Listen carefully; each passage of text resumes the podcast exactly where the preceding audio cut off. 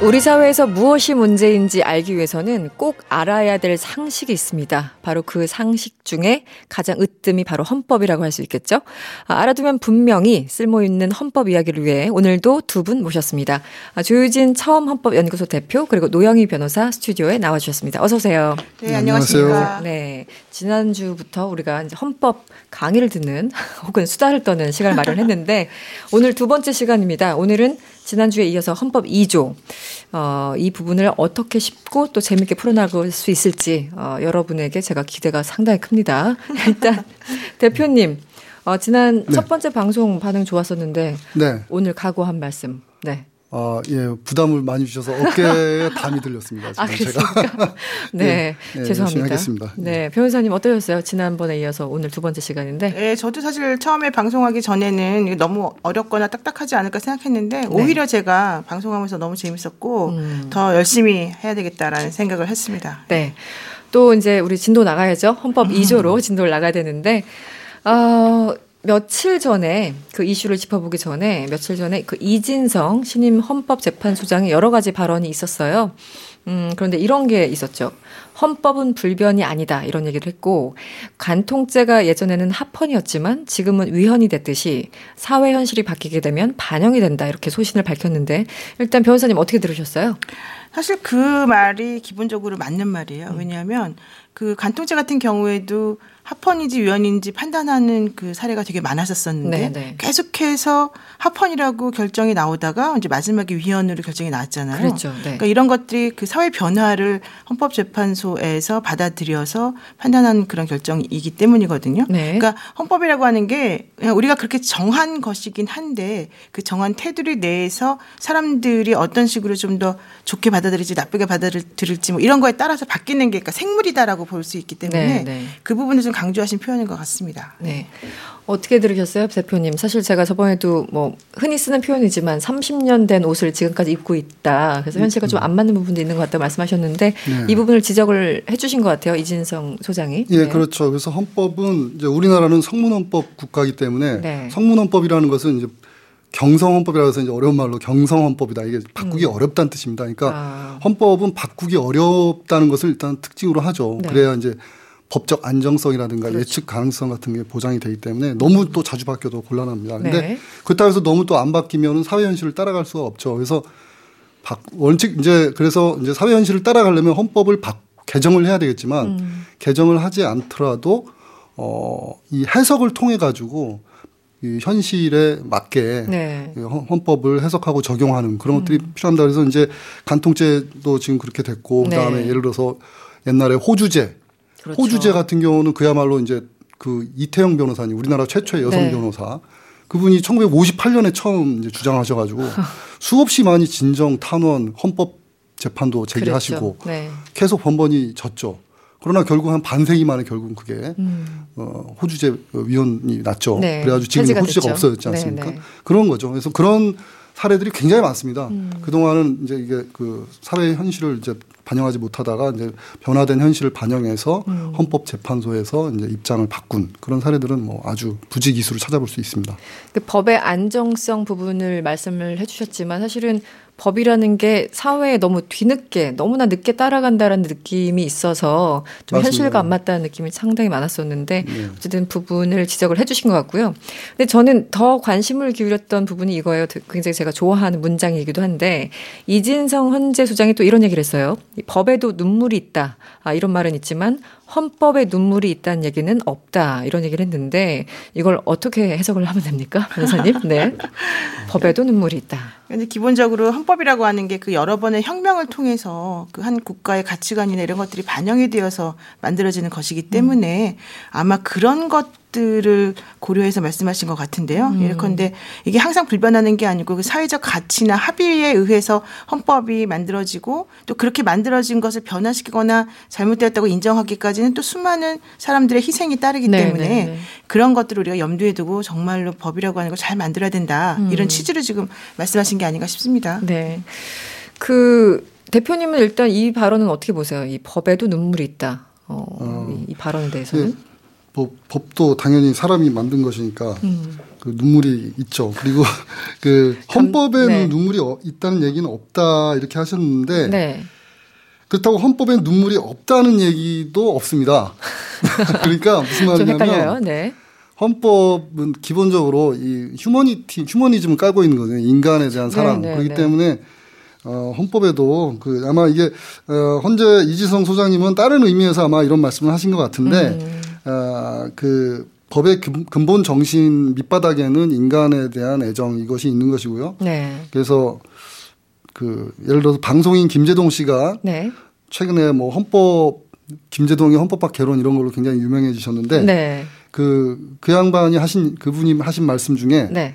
아, 그런 얘기를 한 걸 제가 들었어요. 자기가 헌법을 읽다가 눈물을 흘렸대요. 펑펑. 음. 울었답니다. 네네네. 그 너무나 헌법에 담겨 있는 그, 그 인간의 어? 인간에 네, 대한 네. 애정 음. 이런 것 때문에 이제 감, 감 감격해가지고 눈물을 흘렸다 그런 얘기를 실제로 어느 네. 방송에 출연해가지고 음. 얘기하는 걸 들었어요. 그래서 헌법을 읽다가 눈물을 흘릴 수는 있다 네. 이렇게 저는 정리를 하겠습니다. 저는 이 법에도 눈물이 있다 이런 얘기를 어디서 들었는지 꽤 오래전에 듣긴 들었는데 이번에 이제 이진성 소장님이 다시 상기시켜 주신 거긴 해요. 근데 왜 요즘 변호사들이나 이제 법조계 얘기 다룬 드라마들 굉장히 많잖아요. 근데 예를 한번 들어보면 이런 겁니다. 어떤 사람이 빵을 훔쳤어요. 근데 두 종류가 있는 거죠. 한 사람은 정말 배가 고파서 빵을 훔친 경우도 있고 또 한 사람은 돈은 굉장히 많은 부자인데 그냥 장난으로 빵을 훔친. 근데 결과적으로 빵 훔친 건 똑같기 때문에 형량을 같이 똑같이 부여해야 하느냐. 그런데 법에도 눈물이 있다는 말 듣다 보면은 그 상황을 또 판단을 해야 되잖아요. 그렇다면은 그 다른 처벌을 가야 되는 게 맞는데 이렇게 되면 또 판사들 입장에서는 주관성이 굉장히 개입돼 가지고 딜레마일 것 같은 거예요. 이런 경우 어떻게 되는 거예요? 그래서 이제 그런 식으로 만약에 결정이 나게 되면 똑같은 사실관계인데 음. 어, 왜 형량이 이렇게 고무줄처럼 왔다 갔다 하느냐. 네, 그런 댓글들이 많이 네, 올라오죠. 뭐 당신 네. 혹시 뭐 그 피고인하고 무슨 관계 있는 거 아니냐 뭐 이런 네. 얘기를 하시는 분들도 사실 계시겠죠. 근데 네. 사실 이제 그런 건 아니고 그 양형이라고 하는 것은 판사가 그 범행 동기, 음. 범행 방법 이런 것들을 전체적으로 고려해서 음. 그 결정하게끔 되어 있기 때문에 네, 네. 지금 말씀하신 것과 같은 사안에서는 당연히 장난으로 그냥 훔친 사람하고 정말 배가 고파서 먹을 음. 게 없어서 훔친 장발장 같은 사람하고는 네. 당연히 구분을 할 수밖에 음. 없고요. 그 동기가 다르니까. 예, 구분을 네. 하는 것이 또 맞고요. 네, 네, 그렇죠. 이제 그런 것들을 우리가 어느 정도나 이해할 수 있고 받아들일 수 있는 이제 이런 문제인 것 같아요. 네. 헌법 조항이 한번 바뀌기 위해서는 사실 굉장히 많은 시간이 걸리잖아요. 이제 네. 이게 법 바뀔 때까지 기다릴 수 없으니까 또 해석을 달리하면서 현실에 맞게 이렇게 판단이 내려지는 건데 기본적으로 요즘 뭐 개헌 얘기도 많이 나오고 하니까 이 헌법이 바뀌기 위해서는 어떤 절차가 필요한가요? 기본적으로? 그러니까 현행 헌법상 이제 개헌 절차가 그 명시가 돼 있거든요. 그 헌법에 명시된 개헌 절차에 의하면 일단 개헌안을 발의할 수 있는 주체가 네. 두 개가 있습니다. 두 가지가 있습니다. 첫째는 대통령이 발의할 수 있고요. 대통령이. 두 번, 예, 네. 그다음에 국회에서 국회 제적의원 과반수의 그 의결로 발의할 수가 있습니다. 음. 그러니까 이거는 개헌안 발의입니다. 발의 자체. 네. 네. 발의가 되면 그래서 대통령이 하든 국회가 하든 발의가 네. 되면 이제 대통령이 이걸 공고를 하는데 20일 이상의 기간을 20일 이상의 기간을 정해서 네. 공고하고 그리고 공고된 날로부터 60일 이내에 음. 국회 의결을 거쳐야 돼요. 먼저. 음, 두달 안에. 예, 네. 두달 안에 60일 이내에 거, 그 국회 의결을 하는데 이때 국회의 재적 의원 3분의 2 이상의 음. 그러니까 현재 국회의원이 300명이니까 그렇죠. 200명 이상의 찬성을 얻어야 네네. 네. 국회 의결을 받는 겁니다. 그다음에 이제 음. 국회에서 의결이 됐잖아요. 네. 그러면은 그로부터 또 30일 이내에 한 달 이내가 되는 거죠. 그러니까 30일 이내에 아, 국민투표를 해서 음. 국민투표에서 국회의원 선거권자 과반수가 투표에 참여하고 투표자의 과반수가 찬성을 하면 그 헌법 개정안이 확정이 되는 것입니다. 음. 예. 그렇게 현재는 그렇게 되어 있습니다. 절차가. 듣다 보니까 국민들이 발의할 수 있는 방법은 우리나라 법상은 아직 없네요. 방법, 방법 은 현재 없습니다. 네. 네. 근데 이게 스위스 사례를 많이 드는데 스위스 뭐 직접 민주주의로 네. 유명한 나라잖아요. 거기는 예, 헌법까지 모르겠으나 법을 하나 개정하거나 제정할 때 네. 국민들의 일정 수 10만 명인가요? 얼마 이렇게 모이면 그 국민 발의가 가능한데 네. 우리나라에서는 어떻게 불가능해 우리나라는 보십니까? 현재 어떻습니까? 법률안에 대한 거는 안 돼 있고요. 헌법도 음. 마찬가지로 안 돼 있고요. 그리고 사실 어, 국민 발안이라는 게 그 보편적인 건 아닙니다. 헌법상 헌 그러니까 헌법 규정에 네. 국민 발안 제도를 둔 경우가 그렇게 많지는 않은데 네. 그러나 이제 헌법의 규정과 상관없이 예를 들어서 이제 법률이나 이런 걸로 해가지고 하고 또는 외국은 지방 분권이 잘 돼 있고 네.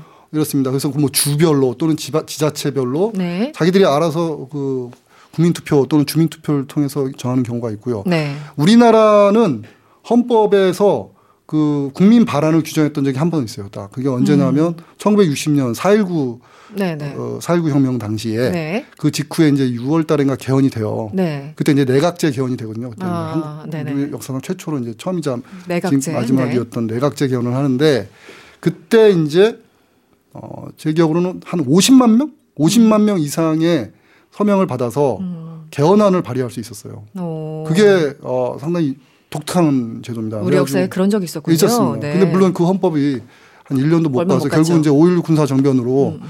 어 이제 그 헌법이 이제 묻어졌지만 그렇죠. 어쨌든 네. 그런 우리 헌정사 쪽으로는 그런 역사는 있다. 음. 그래서 아마 그런 걸 참조해 가지고 우리가 다음번에 개헌을 할 때 만약에 우리 국민들이 특히 이제 국민 그 발언에 대한 그, 네. 그 욕구가 굉장히 높으신 것 같아요. 네, 요즘 네, 특히 커졌죠. 그런 네. 거는 조금 국민들이 원하면 네. 또 해드려야죠. 네. 그뭐 정치인들이 좀 노력했으면 좋겠어요.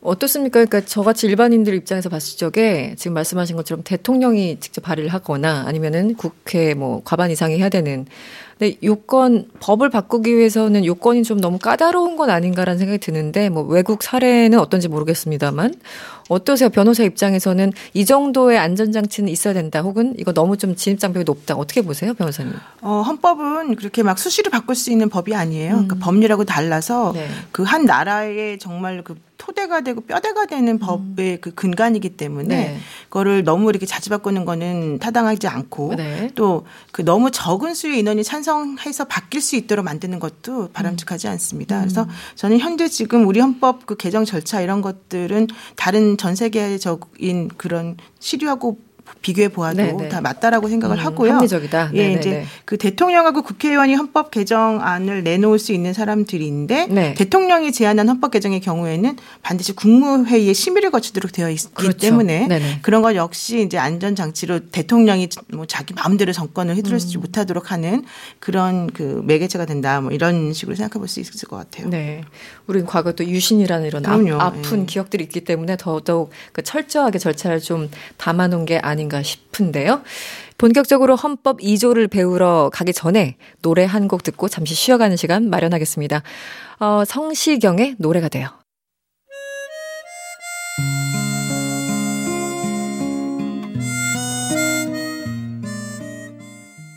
대한민국 헌법 1조가 대한민국은 민주공화국이다. 이렇게 시작을 했다면 제2조에는 이런 민주공화국의 국민이 되는 조건이 쓰여 있습니다. 어, 제가 한번 읽어볼까요? 헌법 제2조 1항. 대한민국의 국민이 되는 요건은 법률로 정한다. 헌법 제2조 2항. 국가는 법률이 정하는 바에 의하여 재외 국민을 보호할 의무를 진다. 이렇게 기술돼 있습니다. 일단 대표님, 음, 네. 1항부터 꼼꼼히 보도록 하죠. 네. 이게 아무나 되는 게 아니에요, 국민이. 네, 법률로서, 그렇죠. 법률로서 정하고 있는데, 음. 대한민국에서 태어났다고 해서 모두 대한민국 국민이 되는 건 아니다. 일정의 요건이 있어야 된다. 어떤 요건이 필요하죠? 예.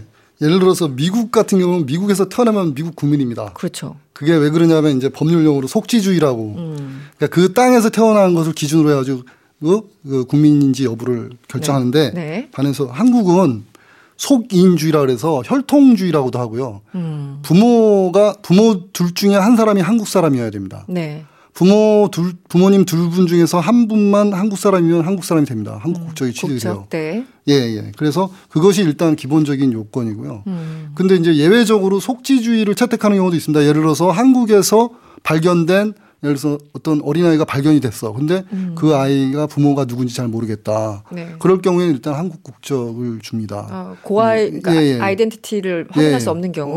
확인할 수 없는데 한국에서 발견된 경우. 네, 그런 기아라고 하는데 아, 네. 예, 예를 들어서 그런 경우에 어, 몇 가지 그런 게 있습니다. 그래서 그렇게 해가지고 예외적으로 한국 음. 국적을 주는 경우가 있고요. 네. 그, 그 밖의 경우에는 외국인이 한국 국적을 취득하려면 이제 귀화를 해야 되고요. 네, 네. 그 다음에 우리나라는 지금 분단돼 있잖아요. 네. 근데 예를 들어서 탈북자들 북한 주민들이 탈북해서 한국으로 오면 이 사람들은 별도의 국적 취득 절차 없이 음. 바로 대한민국 국적을 취득합니다. 네. 왜냐하면 이 사람들은 우리 헌법상 대한민국 영토에서 어 있는 사람들이 우리 대한민국 국민이기 때문에 네. 왜냐하면 우리 나중에 살펴보겠지만 대한민국의 영토는 한반도와 부속도서로 한다로 돼 있기 때문에 네네. 북한 지역도 한국 대한민국 영토거든요. 그러니까 네. 어, 북한 주민들도 당연히 대한민국 국민이 되는 것입니다. 음, 한반도를 기준으로 하고 네. 있으니까. 네. 변호사님 그, 그런데 이제 속인주의, 속지주의 지금 설명을 해주셨는데 네. 어 어떤 게 더 합리적이지? 왜 이 나라는 예를 들어 미국은 속지주의, 우리나라는 속인주의 뭐 채택하는 다 나름의 이유가 있었을 텐데 변호사님 어떻게 보세요? 미국 같은 나라는 이제 기본적으로 이민자들에 의해서 만들어진 나라기 음. 때문에 사실은 이제 그 나라에 사람들이 많이 그 살아야 된다라고 하는 기본 생각이 있었죠. 그러니까 네네. 네. 뭐 부모가 누구든 상관하지 않고 우리 땅에다 태어난 사람은 우리나라 국민으로 하자라는 음. 얘기가 된 거고 네. 우리나라 같은 경우에는 예전부터 그 혈통이라고 하는 걸 매우 중요하게 여겼고 또그 민족 민족이라고 하는 건 뭐 단일 민족 이런 얘기를 맨날 표현하시는데 네, 네, 네. 어쨌든 그 피, 뭐 혈연 이런 걸 중시하는 민족이기 때문에 네. 우리는 우리 땅에다 태어났다 하더라도 부모가 음. 외국 사람이면 우리나라 사람으로 치지 않겠다. 음. 이런 식으로 우리가 합의를 한 거죠 기본적으로. 음, 사회적인 합의. 네, 그래서 하지만 그런 것들이 전부 다 모든 그 국적을 커버할 수는 없기 때문에 네. 아까 말씀하신 것처럼 뭐 기아라던가 부모가 네. 누군지 알 수 없는 아이라던가 음. 이런 사람들 같은 경우는 우리 땅에서 태어났으니까 일단 우리나라 사람으로 봐주자 음. 이제 이런 식으로 예외정을 두고 있습니다. 네. 일단 국적이라는 게 무엇인가 우리 여권 보면은 이제 국적 나와 있는데 좀 새삼스럽다는 느낌도 들고요. 이 국적이라는 것이 국가와 국민을 법적으로 연결해 주는 하나의 고리라는 생각이 드는데 우리 지난주에 이 대한민국 헌법 1조와도 어떻게 보면 일맥 상통하는 부분이 있습니다.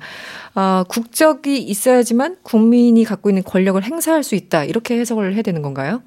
네, 그렇죠. 네네. 이게 국적이라고 하는 것이 바로 어 주권자의 자격인 겁니다. 그렇죠. 대한민국의 음. 주권은 국민에게 있다. 헌법의 1조에 그렇게 나오지 않습니까? 네. 그 주권을 가지기 위한 조건입니다, 이게. 음. 그래서 어, 국적이라는 게 매우 중요한 거고요. 이게 가벼이 할 수 없는 것입니다. 그래서 국적 변경이라는 것은 사실은 굉장히 큰 결단인 거죠 개인으로서. 그렇죠, 그렇죠. 예. 음. 음. 변호사님 그런데 우리 보통 이중국적 얘기 많이 하잖아요. 근데 이게 올바른 표현은 아닌 것 같아요. 복수국적이라는 단어를 써야지 맞는 건가요? 그렇죠. 원칙적으로는 네. 이중국적이라는 말보다는 복수국적이라고 우리 그 국적법에 나와 있는데요. 네. 그 만 20세가 되기 전에 이런 식으로 그 복수 국적을 가지게 된 사람은 음. 만 22세가 되기 전까지 네. 그다음에 이제 만 20세가 된 후에 그런 식의 그 자격을 가진 사람은 그때부터 2년 이내에 음. 국적을 하나를 선택하게끔 되어 있습니다. 네. 그런데 이게 원래는 그 반드시 국적을 하나만 가져라라는 게 우리나라 법이었는데 네. 바뀌었어요. 그래서 음. 이중 국적이라고 우리가 보통 말하는 거를 음. 허용하기도 해요. 그러니까 어느 경우에? 예, 그러니까 법무부 장관에게 예를 들면 음. 우리나라에서는 외국 국적을 행사하지 않겠다라는 걸 명확히 하고 네. 그 서약해서 법무부 장관이 허가를 하는 경우에는 음. 이제 이중 국적을 어, 허용해 주기도 하는데 네. 이게 이제 그 병역법과 조금 관련이 조금 아, 있어요. 네네네. 그러니까 그 우리 보통 이제 원정 출산이라는 말 그렇죠. 많이 하셨잖아요. 네. 그래서 제 주변에도 사실은 원정 출산이라고 불릴 만한 그런 분들도 계시고 네. 또 그런 거 아니라 하더라도 이제 부모 중에 한 분이 뭐 유학 가가지고 음. 아이가 생긴 경우에 이중 국적이 본인도 모르게 이제 된 경우도 있는데 그렇죠. 이제 그런 경우에 이제 특히 여학생은 주로 이제 병역 의무가 없기 때문에 문제가 덜 되는데 네. 남학생들 같은 경우에는 병역법 이 그렇죠. 항상 있기 때문에 문제가 돼요. 음. 그래서 그렇게 남자 아이가 우리나라 같은 게 군대를 가야 되는데 음. 군대에 갈 수 있는 사람을 병역 준비역이라고 부르거든요. 네. 병역 준비역에 이제 편입이 된 사람인 경우라면 20세 뭐부터 뭐 2년 이런 거 따지지 않고 네. 그 병역 준비역이 편입이 된 때로부터 3개월 이내에 국적을 하나 선택을 해야 되고요. 음. 이제 그렇지 않은 경우에는 군대를 갔다 와서 내가 이중국적 가지겠다라고 하는 신청을 따로 내 가지고 또 그걸 허가받을 수 있고 이제 이런 음. 식으로 되어 있습니다. 아 다녀와서 이중 국적을 네. 또할 수 있겠군요. 그러니까 무조건적으로 국적은 아 이거 병역의 의무는 이행하라. 어. 이게 지금 사실은 제일 중요하고요. 네. 그래서 가장 여러분들 아시잖아요. 누구 기억 안 나세요? 가수? 예, 네, 가수. 유승준 씨 나오죠. 네, 네, 아름다운 청년 유승준 씨가 병역법, 병역법과 관련해가지고 에피소드가 있어서 이제 조금 이따 설명드리겠습니다. 네. 근데 그 이중국적 방금 말씀을 하셨, 해주셨는데 네. 예외적으로 허용하는 법이 언제부터 시작된 아, 거예요? 그게 아, 그 법이 2010년에 개정이 됐는데요. 2010년 얼마 안 됐어요. 그때 네, 제가 네. 국회 정책연구위원으로 근무할 때여서 아. 그 사정을 제가 잠깐 간단 설명드리면 왠지 비화가 있을 것 같은데. 네. 예, 예. 그 뭐냐면은 그러니까 원래는 그러니까 지금 변호사님 설명하신 것처럼 음. 출생에 의해서 외국에서 태어난 한국 국민이면은 이중 국적이 이제 일정한 나이까지 허용이 되는데 네. 그거 외에는 원칙적으로 이중 국적이 허용이 안 됐었어요. 네. 법상 안 되다가 어, 이중 국적이 허용 안 되다 2010년 법 개정으로 국적법 개정으로 이게 이제 허용이 된 거거든요. 예, 예. 근데 이제 고 그때 behind story가 뭐냐면 이유가 궁금해요. 네. 그거를 그 원래 이제 어떻게 된 거냐면 2009년에 국적법을 개정해 가지고 한국 국적을 포기했던 사람들이 다시 한국 국적을 회복할 수 있는 길을 터주려고 했었어요. 네. 그 그래가지고 그 법 개정 법무부에서 준비하고 있다가 음. 있었는데 그건 이제 어디까지 국적 회복이에요. 그리고 그 경우 외국 국적은 포기해야 되는 아, 거였죠. 아, 하나를 선택하는. 예, 그런 안을 이제 법무부가 추진을 하다가 네. 어, 무슨 이유인지 모르게 갑자기 어느 날, 어느 날 이게 바뀐 거예요. 바뀌어 가지고 음. 이중 국적을 허용해 주는 그러니까 음. 외국 국적을 가지고 있으면서 동시에 한국 국적도 추가적으로 다시 취득할 수 있게 재취득할 음. 수 있게 이미 포기한 사람한테 다시 네. 득할 수 있도록 한국적을 다시 그러니까 그 사람은 외국 국적과 한국 국적을 다시 가지게 되는 거죠. 왠지 엄청난 네. 특혜 같다는 느낌. 아 그게 들고. 실제로 그래가지고 상당히 그때 그 특혜 시비가 있었고 법무부에서도 그걸 사실은 내부적으로는 반대했어요. 왜냐하면 요 음. 출입국이나 음. 국적 문제 담당하는 부서가 이제 법무부니까. 그렇죠. 네네. 사실은 약간 반대, 약간이 아니라 사실 반대하는 음. 검사들도 있고 했는데 네네. 결국은 그게 어찌어찌 해가지고 이제 통과가 됐단 말입니다. 그게 통과된 이유는 사실 네. 간단해요. 뭐냐면은 네. 우리가 그런 식으로 국적을 하나만 강제적으로 선택하게 하니까 우리나라의 그 훌륭한 자원들이 음. 외국 국적을 많이 선택하더라. 음. 그래서 우리나라에는 도움이 안 되더라. 아. 그래서 그냥 이중 국적을 허용하되 대신에 너무 특혜를 줄 수는 없으니까 병역 의무는 무조건 이행하게 음. 하고 그리고 한국에서는 그 외국 국적을 사용하지 않는다는 조건을 붙이자. 이렇게 된 겁니다. 네. 그러니까 뭐 인재 유출 뭐 이런 부분에 대해서 사실은 상당히 크다라고 하는 게 당시 명분이었죠. 네. 예. 명분 예, 예, 맞습니다. 네, 그 명분 뒤에 뭔가가 있지는 않을까요? 정부에서도 한 거는 그거였는데 네. 맞 지금 변호사님 네, 말씀하신 네, 게 네, 정확한 내용이에요. 그래가지고 아, 이러니까 좀 이제 세계화 시대를 맞이하여 이렇게 된 겁니다. 기억나요, 기억나요. 예, 이제 기억나세요? 그, 그때 그게 좀 얘기가 됐었어요. 근데 이게 어떤 문제가 있냐면 음. 형평성 문제가 있어요. 뭐냐면 자 내가 이중국적자였는데 어렸을 때 이중국적이었는데 내가 한국 국적을 지키기 위해서 외국 국적을 포기한 사람들이 있어요. 근데 어, 그, 그렇죠. 그, 그, 사람들은 어. 그 사람들은 이제 외국 국적 없이 한국 국적으로만 이제 사셔야 아, 되는데 그러네요. 이 대상자들은 이 법 개정으로 인해서 한국 국적을 동시에 취득할 수 있게 된 분들은 어떤 분들이냐면 외국 국적을 취득하기 위해서 한국 국적을 포기했던 분들이란 말이에요. 그렇군요. 예, 그럼 아, 다 그런 건 아니지만 그런 분들이 상당수가 포함이 되고 이런 경우에 그러면 오히려 애국심을 가졌던 사람들이 불이익을 보고 그러네요. 결과적으로 이건 좀 그게 이제 법무부에서 음. 일부 그 형평성 검사들이 이제 얘기했던 그 그런 내용이 있습니다. 네. 근데 예. 뭐그 정도의 부작용이라고 네, 하면 그 부작용은 우리가 조금 감수하겠다는 게 사실은 당시의 의지였죠. 음. 왜냐하면은 그 우리가 이제 아까 제가 말씀드렸지만 본인의 의지와 상관없이 사람은 태어나게 되잖아요. 네. 근데 부모가 외국에서 살았다는 이유로 사실은 그 나라에서 태어나서 음. 그 아이가 성인이 되어서 본인이 이제 국적을 선택하게끔 되어 있는데 네. 사실 만 20세라고 하는 것은 우리가 이제 지금 생각하면 어른이라고 보긴 하겠지만 본인이 어떤 국적을 선택할 것인가라고 하는 거를 진지하게 결정해서 평생 그 음. 국적으로만 살아가는 데까지 네. 네. 사실 그 결정을 하기에는 너무 어리다는 거예요 말하자면. 그 그러니까 결정하는 시기가 그렇죠. 그러니까 네. 초창기에 좀 잘못된 결정을 할 수도 있는 것이고 음. 그러면 그런 결정 한번 했다고 해서 그 사람이 영원히 우리나라 국적을 다시 취득할 수 없게 한다면 그것은 그 사람을 둘러싼 모든 대부분의 사람들이 이제 한국에 다 뭐 재산도 있고 사람도 있을 텐데 음. 그러면 너무 가혹한 거 아니냐 이런 음. 얘기도 있었던 겁니다. 그럼 그 2010년에 어쨌든 개정됐는데 그래서 이중 국적을 그러면은 외국 예를 들어 미국의 시민권자인 경우 시민권과 한국 국적이 동시에 있나요? 아니면 그 하나 포기해야 되나요? 아니 그러니까 설명을... 문제가 된게 네. 예를 한국 국적을 다시 얻게 하는 건 오케이. 그건 네. 좋다 이겁니다. 네네. 근데 이제 그렇게 되면은 원칙상 외국 국적 포기해야 되는데 그걸 동시에 그러니까 동시에 이중 국적을 계속 보유할 수 그렇죠. 있게 그 부분을 게 문제고 네. 그리고 이제 이때 당시에 또 어떤 얘기가 됐냐면 이제 전 세계적인 추세가 이중 국적을 점차 오히려 이제 불허하는 추세거든요. 불허하는 음. 추세로 가고 있는 왜 그 그러면 왜 다른 나라들이 이중 국적을 불, 그 허용하지 않는 추세로 가고 있냐면 네, 제가 아까 처음에도 말씀드렸지만 네. 이 국민이라고 하는 것, 국적이라고 하는 것은 음. 바로 주권자 한 나라의 주권자의 지위를 의미하는 것이기 때문에 그렇죠. 그러면 한 나라 A라는 나라의 주권자가 동시에 B라는 나라의 주권자가 되는 것은 음. 이걸 만약에 비유하면 어 예를 들어서 어 예를 들어서 홍길동이라는 집안 집에 그 가장이 네. 동시에 예를 들어서 흥부의 흥부라는 집의 가장이 되는 거거든요. 그러니까 음. 어떤 사람이 동시에 두 집의 가장이 되는 것과 똑같은 거죠. 그러네요. 그러니까 그러면 그것은 좀 듣다 보니까 어, 어폐가 있지 않나. 네. 그렇죠. 그래가지고 사실 네. 그때 이제 네. 어, 반대 여론들이 좀 있었던 음. 것입니다. 그러니까 저는 그냥 느낌상 왠지 특혜를 주는 것 같아요. 이것도 갖고 네, 이것도 실제로 갖고. 그 당시에 그 법의 적용 음. 대상이 그 당시 기사에 의하면 한 2천 명 정도밖에 안 되고 주로 최상류층이었어요. 아, 최상류층에 그러니까 외국 국적을 가진 근데 국내에 살고 있는 분들이었어요. 뭔가 그러니까 딱히 말할 수는 네, 없으나 뭔가 개운치 나는 뭐 이런 네. 느낌이 드는데 네. 왜냐하면 저희들은 국민으로서 뭔가 하려면 세금이라는 혹은 뭐 병역이라는 의무를 지고 거기에 대해서 우리 권리를 또 행사하고 막 이런 건데 뭔가 특혜만 가져가는 것은 아닌가라는 또 이렇게 삐딱한 생각을 한번 해봤고요. 네. 아니, 삐딱한 생각이 아니라 아주 정당한 생각이시죠. 네. 그럼 우리 2조 2항으로 넘어가야 될 시간이 왔습니다. 2조 2항에는 국가는 법률이 정하는 바에 의하여 재외 국민을 보호할 의 무를 진다 이렇게 했는데 일단 변호사님 재외 국민과 재외 동포가 같은 의미일까요? 아닐까요? 헷갈려요.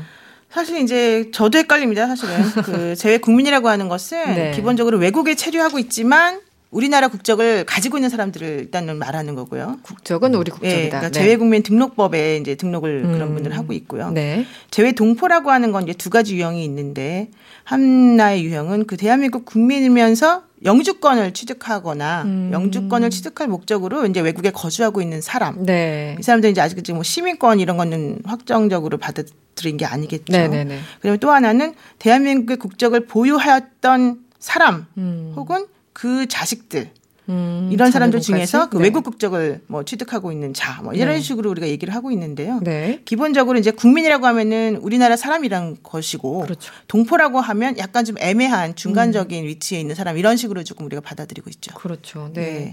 근데 어쨌든 국가가 이 재외 국민을 보호할 의무를 진다고 하는데 이게 책임을 어디까지 져야 될지 정부로서도 참 헷갈릴 것 같은데 예를 들면 저번에 그 인도네시아 발리에서 화산 폭발했을 때 현지 공항 폐쇄되고 사람들 아주 아수라장이었잖아요. 네.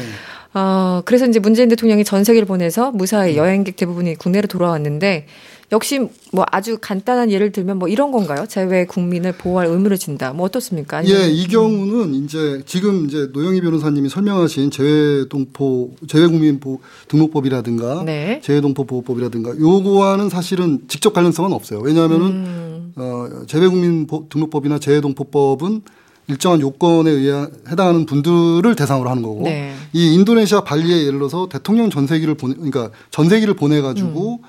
이렇게 우리, 우리 국민들 예, 우리 국민들을 데려온 것은 이것은 뭐 우리 국민이니까 당연히 국민 보호 의무인데 이것도 뭐 굳이 헌법 2조에 의한 결정이 아니다라고 할 것도 아니고 왜냐하면 헌법 2조는 어쨌든 재외 국민을 보호한다고 하니까 음. 여기서 말하는 재외 국민 꼭 그 헌법보다 아래에 있는 법률에서 정한 그 바운 그 범위에 꼭 국한되는 것은 아니고요. 네네. 예, 좀 넓게 해석할 수 있습니다. 더 좀더 음. 유연하게. 음. 그렇기 때문에 이것도 역시 어느 의미에서는 헌법 2조에 의해서 네. 해외에 있는 우리 국민들을 어쨌든 보호하기 위한 것이니까 헌법 2조에 의한 것이라고 해도 음. 크게 틀린 것은 아닙니다. 네. 그 맥락은 닿고 있다. 네. 근데 말씀하신 건 이제 재외 동포는 일정 기간 뭐 네, 상당 기간 외국에 나와 있죠. 있거나 이런 네. 요건이 있는데 딱히 들어맞는 건 네. 아니고 맥락은 통한다라고 말씀을 하신 것 같고요.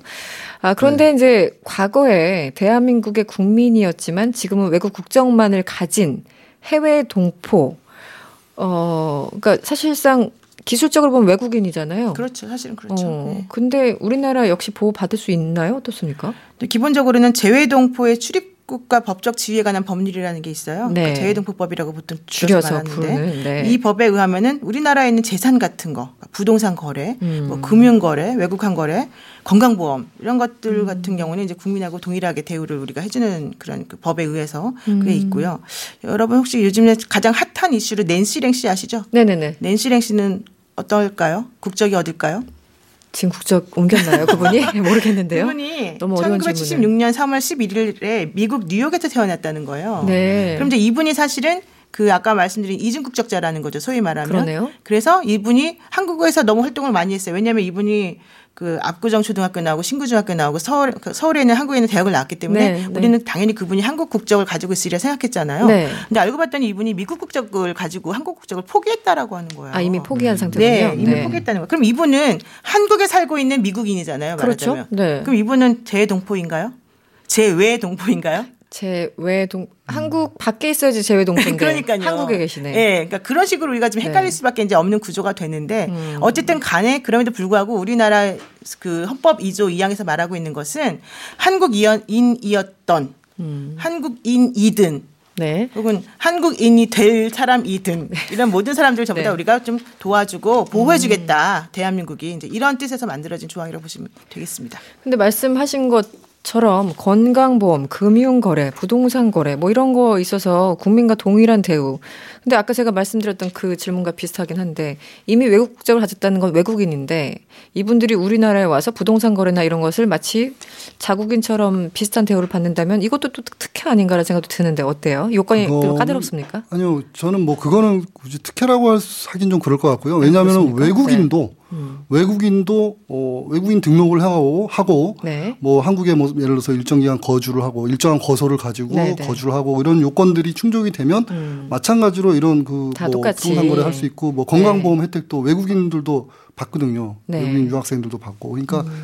꼭그 재외동포에 대한 특혜라고 할 수는 없고 이것은 우리 한국이 사실은 이제 특히 우리 한국은 구한말 이래로 여러 가지 이제 우리 국민들이 소, 위 말하는 코리안 디에스포라, 디아스포라라 해서 네.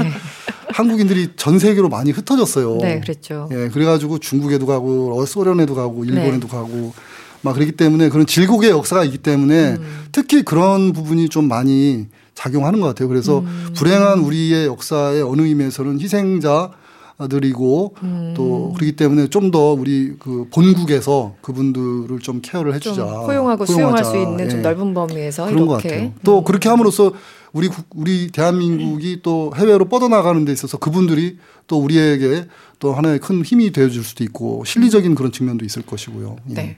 그러니까 그건 거꾸로 생각해 보면 쉬워요. 예를 들면 제가 우리가 우리나라에서 땅을 사서 뭐 부동산을 취득하면 소유권을 당연히 가지잖아요. 네. 근데 내가 미국에 가서 돈을 벌고 있으면서 미국에서 집을 사고 싶은 거예요. 그러면 음. 저보고 사지 말아라. 너는 외국인이니까. 네. 라고 말을 한다면 제 입장에서 얼마나 억울하겠습니까. 음. 그러니까 그런 식인데 만약에 그렇게 다 살았는데 살 때는 잘 살았는데 갑자기 그날에서 너 외국이니까 그냥 나가라 다 놔두고 이렇게 말하면 너무 어이가 없잖아요. 말이 안 되죠. 네. 그러니까 그런 식으로 생각해 보시면 음. 우리나라 사람들이 뭐 외국 분들에 대해서 혹은 재외 동포에 음. 대해서 뭐 우리나라 부동산 취득하는 데서 똑같이 대우해 준다고 해서 음. 그걸 갖고 나무랄 거는 아니고 네. 또 우리나라에서 일하고 있는 외국인 노동자들이 아파요. 그럼 그분들도 병원에 가야 되잖아요. 네. 그분들 당연히 건강보험 이런 그렇죠. 거 혜택을 받으셔야 되겠죠. 네, 네, 그러니까 네. 그렇게 생각해 보시면 상, 상호 호혜 평등 내지는 음. 모든 인간이 평등하다. 네. 또 재산권이라고 하는 것은 지켜져야 된다. 이런 음. 측면에서 우리가 이제 이해할 수 있을 것 같아요. 휴머니즘이 떠오르네요. 갑자기. 네. 네, 저희가 지금 헌법 2조 1, 2항에 대해서 얘기를 하고 있어요. 1항, 대한민국의 국민이 되는 요건은 법률을 정한다. 2항, 국가는 법률을 정하는 바에 의하여 재외 국민을 보호할 의무를 진다. 이 부분을 어, 오랫동안 좀 짚어보고 있는데, 음, 대표님, 조 대표님, 그, 우리 청취자분들이 좀 생활 속에서 체감할 수 있는 판례, 이 2조와 관련해서 뭐가 있을까요? 왜냐하면, 이 음. 법조문 보면은 왠지 남의 얘기 같고 네. 이런 약간 좀 거리감이 있거든요. 실제 어떤 뭐 판례 등이 있을까요? 어, 재외국민 보호와 관련해 가지고 이제 몇 가지 판례가 있는데요. 어, 일단 그 재외 동포 보호법 그 법에 원래는 그 예를 들어서 중국이나 과거에 우리나라가 네. 해방되기 전에 중국이나 어, 구소련, 지금의 뭐, 러시아, 러시아? 예, 네. 이쪽으로 이주했던 분들은 그 하셨죠. 법의 적용 대상에서 빠져 있었어요. 음, 그래가지고 그 맞아요. 예를 들어서 제일교포 같은 경우는 해방과 동시에 이분들은 한국 국적 네. 또는 이제 예를 들어서 북한 국적을 취득한 분도 있고 음, 그렇죠. 그건 왜냐하면 한일 그 강제 그 합방 합, 그 강제 협약이 그것이 이제 무효가 됐기 때문에 네네네. 네, 네. 당연히 이제 한국 국적을 취득했단 말입니다. 네. 그분들의 선택에 의해서. 근데 이제 중국이나 이쪽 러시아 이쪽은 그게 없었기 때문에 음. 예, 그게 안 돼서 한국 국적 취득 못 하셨어요, 이분들이. 맞아요. 그때 문제가 됐었어요. 예, 그래서 네. 그분들이 자기들을 그 재해동포 보호법의 그 적용 대상에서 제외한 것은 평등의 원칙에 이래 네, 된다 해 가지고 네. 예, 헌재에서 받아들여 가지고 그분들이 지금은 다 그 적용 범위에 다 포함되게 되어 있고요. 네. 예. 그래서 범위가 보다 명확하게 이렇게 규정될 수 있게 됐습니다. 네. 지금 당장 그 지금 뜨거운 이슈죠. 위안부 합의 문제 굉장히 잘못된 합의잖아요. 그래서 정부가 입장도 어, 내고 했는데 이 헌법 2조를 이 위안부 문제와 직접적으로 연관시켜서 해석해 볼 부분이 분명히 있을 것 같아요. 어떻습니까? 네, 그렇습니다. 네. 2006년도에 이 위안부 어, 문제에 대해서 헌, 헌법재판소에서 결정을 내린 게 하나 있는데요. 이게 뭐냐면은 그 위안부 문제는 비록 그것이 이제 해방 전에 즉 우리나라 헌법이 만들어지기 전에 어, 있었던 일이지만 네. 그 위안부 할머니들이 어, 외국에 가서 끌려가서 그렇게 일본군의 어떤 그런 위안부로 인권 침해, 인, 권 유린을 당하고 네. 이렇게 된 것 됐는데 비록 그 당시에 대한민국이 헌법이 아직 우리 헌법이 제정되기 전이라 할지라도 네. 우리 헌법 전문에 보면은 대한민국은 3.1 운동으로 건립된 대한민국 임시정부의 법통을 계승한다라고 되어 있습니다. 그렇죠. 네. 그렇기 때문에 이미 그 당시에도 대한민국 비록 그 어, 임시정부긴 예, 하지만. 임시정부긴 하지만은 여, 역시 국가가 해외 나가 있는 우리 국민들을 보호할 의무는 여전히 있었던 음, 것이고 네. 그 의무를 다하지 못했던 것이기 때문에 지금의 지금 시점에서도 여전히 그 의무를 다하지 못한 것에 대해서 그것을 바로잡기 위한 노력은 계속돼야 되는 것이다. 음. 그런데 어, 한, 우리나라가 이제 일본과의 관계에서 한일협정 문제가 있었어요. 네네네. 65년도에. 한일협정의 그 해석을 둘러싸고 일본은 네. 한일협정으로 모든 청구권 문제가 끝났다고 보는 입장인 반면에 네. 우리 정부는 계속해서 아직 그것이 다 끝난 것이 아니다. 그렇기 때문에 위안부 할머니들 문제도 계속 이게 협상의 여지가 있다라는 입장을 계속 줄곧 유지해 왔지 않습니까? 네네. 네. 그러면 그 한일협정, 한일협정 거기 제 3조에 보면 그처럼 한일협정의 해석과 그 실행을 둘러싼 서로 의, 견이 다를 경우에는 음. 외교적 경로를 통해서 해결하거나 아니면 중재를 통해서 해결하라는 규정이 있습니다. 근데 그 3조에 따른 해결을 위해서 한국 정부가 노력을 안 했던 것이죠. 거기에 음. 대해서 헌법재판소가 이것은 헌법 10조 인간의 존엄과 같이 그리고 헌법 2조 2항의 재외국민 보호 의무를 위반한 네. 것이다. 이렇게 예, 판단한 바가 있습니다. 어쨌든 위안부 문제는 정부가 끝까지 해결을 해야 되는데 지금 잘 이미 한번 어그러져 가지고 참 딜레마예요 지금 상황이. 사실 이제 너무 엉망진창으로 그동안에 음, 해놨기 때문에 그러니까요. 이번에 문재인 대통령이 뭐 얘기하고 있는 그런 뭐 무효라고 음. 하는 것이 사실은 조금 공색해졌는데 네. 네. 뭐 어쩔 수 없는 상황이 음. 되었습니다만 이제 슬기롭게 해결해 나가야 될 것 같습니다. 그래서 네. 위안부 할머니들 문제 제가 말씀 드리면 이게 이제 왜 우리나라만 이걸 가지고 하냐? 왜냐하면 이 위안부 할머니 피해자들은 많이 있거든요. 네 중국도 있고, 그렇죠. 뭐 마카오, 홍콩, 뭐 음. 필리핀, 네 덜란드 다양한 국가들이 있는데 왜 한국이냐? 위안부 할머니들이 한 8만 명에서 20만 명으로 추정이 되는데. 네. 아, 이분들의 80%가 조선 여성들이었어요. 우리 우리 아, 우리나라 사람들이었습니다. 어. 그래서 특히 이제 이게 우리나라에서 이게 문제가 크게 될 수밖에 없었던 것이다. 요 점을 제가 꼭 말씀드리고 싶습니다. 네. 당장 뜨거운 논란이 되고 있는 가장 가슴 아픈 역사죠. 이 위안부 피해자 할머니들에게 아, 두 번의 상처를 안겼던 지난 2015년의 합의 아, 이것도 다 헌법과 관련이 돼 있는 부분이라는 거 다시 한번 상기시키는 그런 좋은 기회였고요. 아, 우리의 생활 깊숙이 들어와 있는 헌법에 대해서 속속들이 알아보는 헌법 이야기 시간 관련된 질문이나 소감 음, 문자로 저희들이 받습니다. 유료 문자는 샵 1045, 무료 문자는 반디 그리고 카카오톡을 이용해 주시면 될 것 같습니다. 지금까지 조유진 처음 헌법연구소 대표 그리고 노영희 변호사와 함께했습니다. 고맙습니다. 감사합니다. 공감시대 오늘은 여기서